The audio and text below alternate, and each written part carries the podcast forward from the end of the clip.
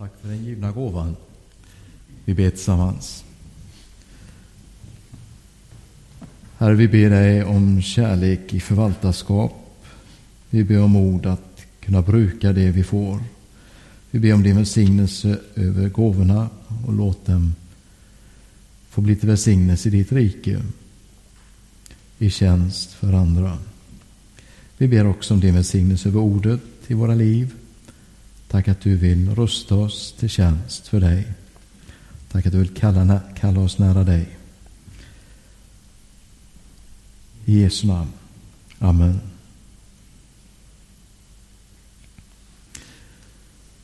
En av mina pastorskollegor berättade när han stod i kassakön nu innan jul. Julmusiken strömmade ut ur högtalarna. O helga natt. Och så vidare. Och så hörde han en av tjejerna stå bakom honom i kön. Suckade och sa. Säg inte nu att de kristna har tagit över julen också. Man kan ha olika perspektiv. Ja, vi har precis firat jul. Högtiden som vi firar till minnet av Jesu födelse. Och då kan ju frågan bli aktuell. Föddes Jesus verkligen av en jungfru? Den frågan har stötts och blötts av eh, människor genom århundraden. Och kanske blir den aktuell både för dig och mig denna jul. Och ska man börja nysta i den frågan så kanske man börjar fundera, kan man verkligen tro på alla berättelser som Bibeln ger oss? Alla märkliga berättelser om under. Kan vi lita på evangeliernas berättelser? De frågorna de kan vi brottas med även om vi säger oss att vi även om vi säger att vi är troende. Så nog måste vi kunna få brottas med de här frågorna. Men jag tror ändå att eh, en annan relevant fråga är kan vi tro vad vi vill? Kan vi yxa till en tro efter vår egen smak oavsett vad Bibeln säger? Finns det någon fast grund för den kristna tron? Ja. Vad är det som bestämmer vad jag kan tro på och inte? Jag skulle vilja säga att en av vår tids stora avgudar i vårt land idag det är att vi tar oss rätten att snickra ihop en egen tro med en hemmagjord Gud, kanske också en hemmagjord frälsare, utan några som helst anstötliga drag. En Gud som helt enkelt accepterar allt som jag gillar. Jag tror det är en väldigt stor frestelse för oss att göra det. Och jag tror då har vi ställt en avgud framför oss.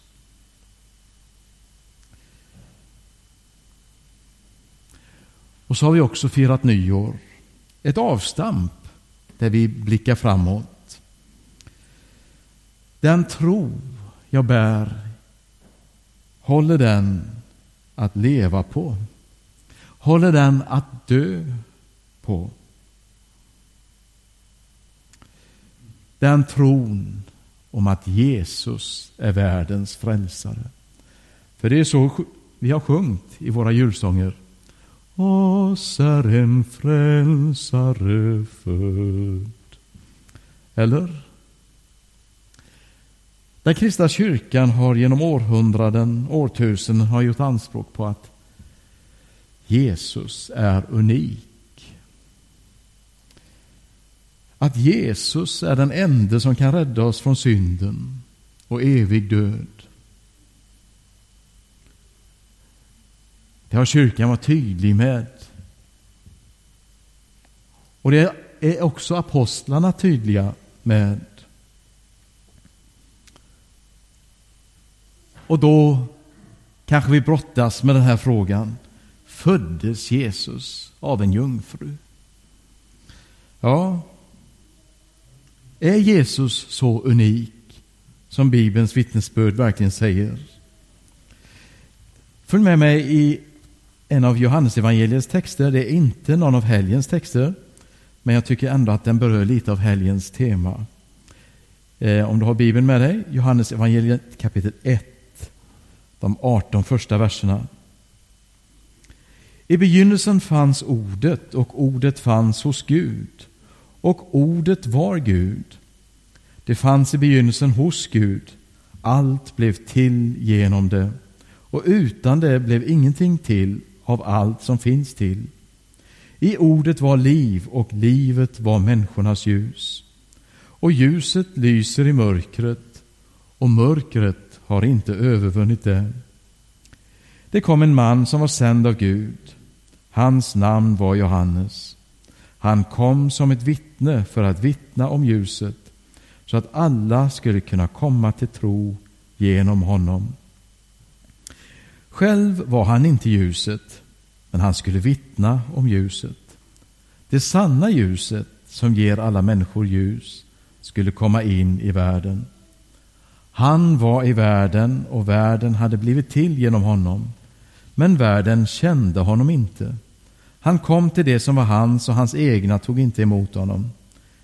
Men åt dem som tog emot honom gav han rätten att bli Guds barn, åt alla som tror på hans namn, som har blivit födda, inte av blod, inte av kroppens vilja, inte av någon mans vilja, utan av Gud. Och ordet blev människa och bodde bland oss, och vi såg hans härlighet, en härlighet som den enda sonen får av sin fader. Och han var fylld av nåd och sanning. Johannes vittnar om honom och ropar, det var om honom jag sa, han som kommer efter mig går före mig, ty han fanns före mig. Av hans fullhet har vi alla fått del med nåd och åter nåd. Ty lagen gavs genom Mose, men nåden och sanningen har kommit genom Jesus Kristus. Ingen har någonsin sett Gud, den enda sonen själv Gud och alltid nära Fadern. Han har förklarat honom för oss. Är då Jesus så unik? Vad säger aposteln Johannes om Marias jungfrus födelse, eller om Jesu jungfrufödelse, eller om att Jesus blev född av en jungfru, kanske man rättare ska säga. Han återger inte berättelsen om Maria han nämner ingenting om ängeln Gabriel som gav henne uppdraget att föda Guds son. Varför? Och jag tror det är så här att Johannes han kompletterar de andra evangelietexterna. Han berättar om många händelser och om flera samtal som inte återges varken i Matteus, Markus eller Lukas. Och när Johannes skriver sitt evangelium så kände han till att allt det här om att ängeln Gabriel dyker upp hos Maria och säger var inte rädd och så vidare. Det visste han redan. Det är redan nedtecknat. Det behöver vi inte ta en gång till. Utan han tar det från ett annat perspektiv. Johannes han börjar med att beskriva, han börjar sitt evangelium med att beskriva en person som fanns redan före världens skapelse. Sug på den karamellen. Han beskriver en person som fanns före världens skapelse. Och denna person kallar han ordet. På grekiska använder han ordet logos. Det fanns en judisk religionsfilosof som hette Filon som levde samtidigt som Jesus. Denna Filon han definierar ordet logos så här. Den aktiva länken mellan Gud och världsalltet. Alltså ordet är den person som verkställer Guds vilja i skapelsen. Vad skriver Johannes? Allt blev till genom honom. Från skapelsens första ögonblick fanns ordet. Guds son var alltså aktiv i skapelsens begynnelse. Och han är aktiv i världen. Han var i världen, skriver Johannes. Men människorna stängde ute honom. Man tog inte emot honom. Man sa stopp. Du hör inte hemma här. Om Guds sons inträde i mänskligheten säger Johannes Ordet blev människa och bodde ibland oss. Och vi såg hans härlighet, en härlighet som den enda sonen får av sin fader. Jag har läst i en kommentar att det här kan också översättas Ordet blev människa och byggde sitt tält ibland oss. Ja, han bodde ibland oss. Han byggde sitt tält ibland oss. Johannes han är tydlig om att Gud är Jesu far. Och han talar om en födelse som inte sker på grund av någon mans vilja. Han talar om att Jesus existerade långt före världens skapelse. Också Jesus säger något om det här i Johannes evangeliet kapitel 8, vers 58. Så säger Jesus så här. Jag är och var innan Abraham blev till. Om vi då tänker att Abraham levde cirka 2000 år före Kristus. Alltså, säger Jesus att jag fanns långt innan Abraham. Om vi läser vad Jesus säger om sin relation till Gud, sin far, så använder han de här begreppen ungefär 80-tal gånger. Talar han om Gud som sin pappa. Och enligt Johannes så är Jesu huvuduppgift att vittna om sin far och att utföra, sin, eh, utföra hans fars vilja. I slutet av, av sitt evangelie skriver Johannes i kapitel 20, vers 30-32. Också många tecken som inte tagits med i denna bok gjorde Jesus i sina lärjungars åsyn. Men dessa har upptecknats för att ni ska tro att Jesus är Messias, Guds son och att ni genom tro ska ha liv i hans namn. Alltså hela Johannes evangeliet och också de andra evangelietexterna. De berättar om Jesus rätt upp och ner. De berättar om ögon, ögonvittnesskildringar. De berättar om, de återges så som det, inte, så som det återges det är den som skriver ner. Det är omedelbara händelser som skrivs ner. Det är under och tecken som sker. Varför skrivs det ner? Jo, för att du och jag ska få ta del av det. För att också en tro ska väckas i våra liv när vi läser Guds ord, när vi läser om Jesus, om hans liv, om hans gärningar. På så vis tror jag Gud förhärligas. När vi läser Guds ord och när vi låter en tro väckas i våra liv om att Jesus är Guds son, att han kom till oss i mänsklig gestalt, då tror jag Gud förhärligas i Kristus så som söndagens tema lyder. Min övertygelse är om att evangelierna ger oss en sann bild om vem Jesus är och om under som han gjorde. Och Det fantastiska är att Bibeln säger oss att under som Jesus gjorde skall också du och jag få utföra, vi som tror på honom.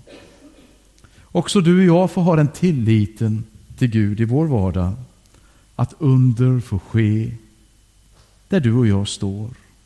Ja, vi får ha den tilliten.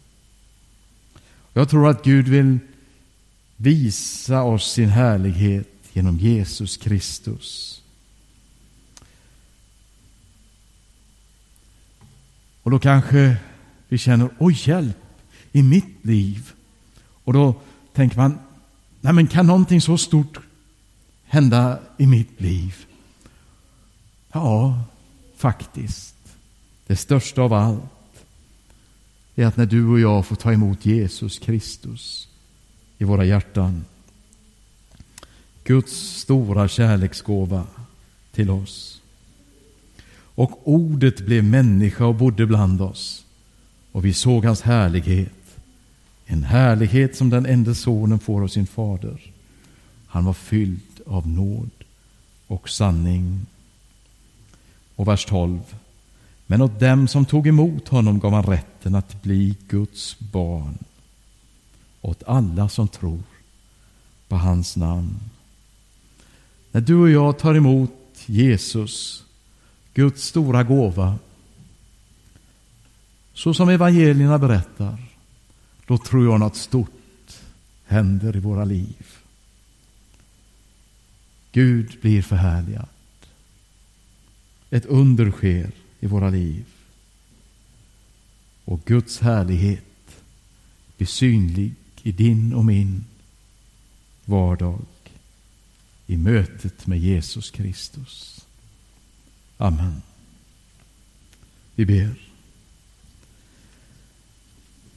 Ja, tack Jesus att du möter oss. När vi vänder oss till dig så finns du där.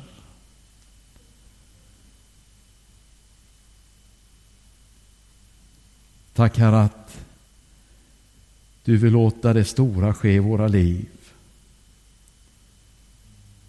Att vi får vara och bli dina barn. Tack för ditt löfte. Åt alla dem som tog emot honom gav han rätten att bli Guds barn. Och tack att vi får ta emot dig i våra hjärtan. Jesus, du som kom som ett barn.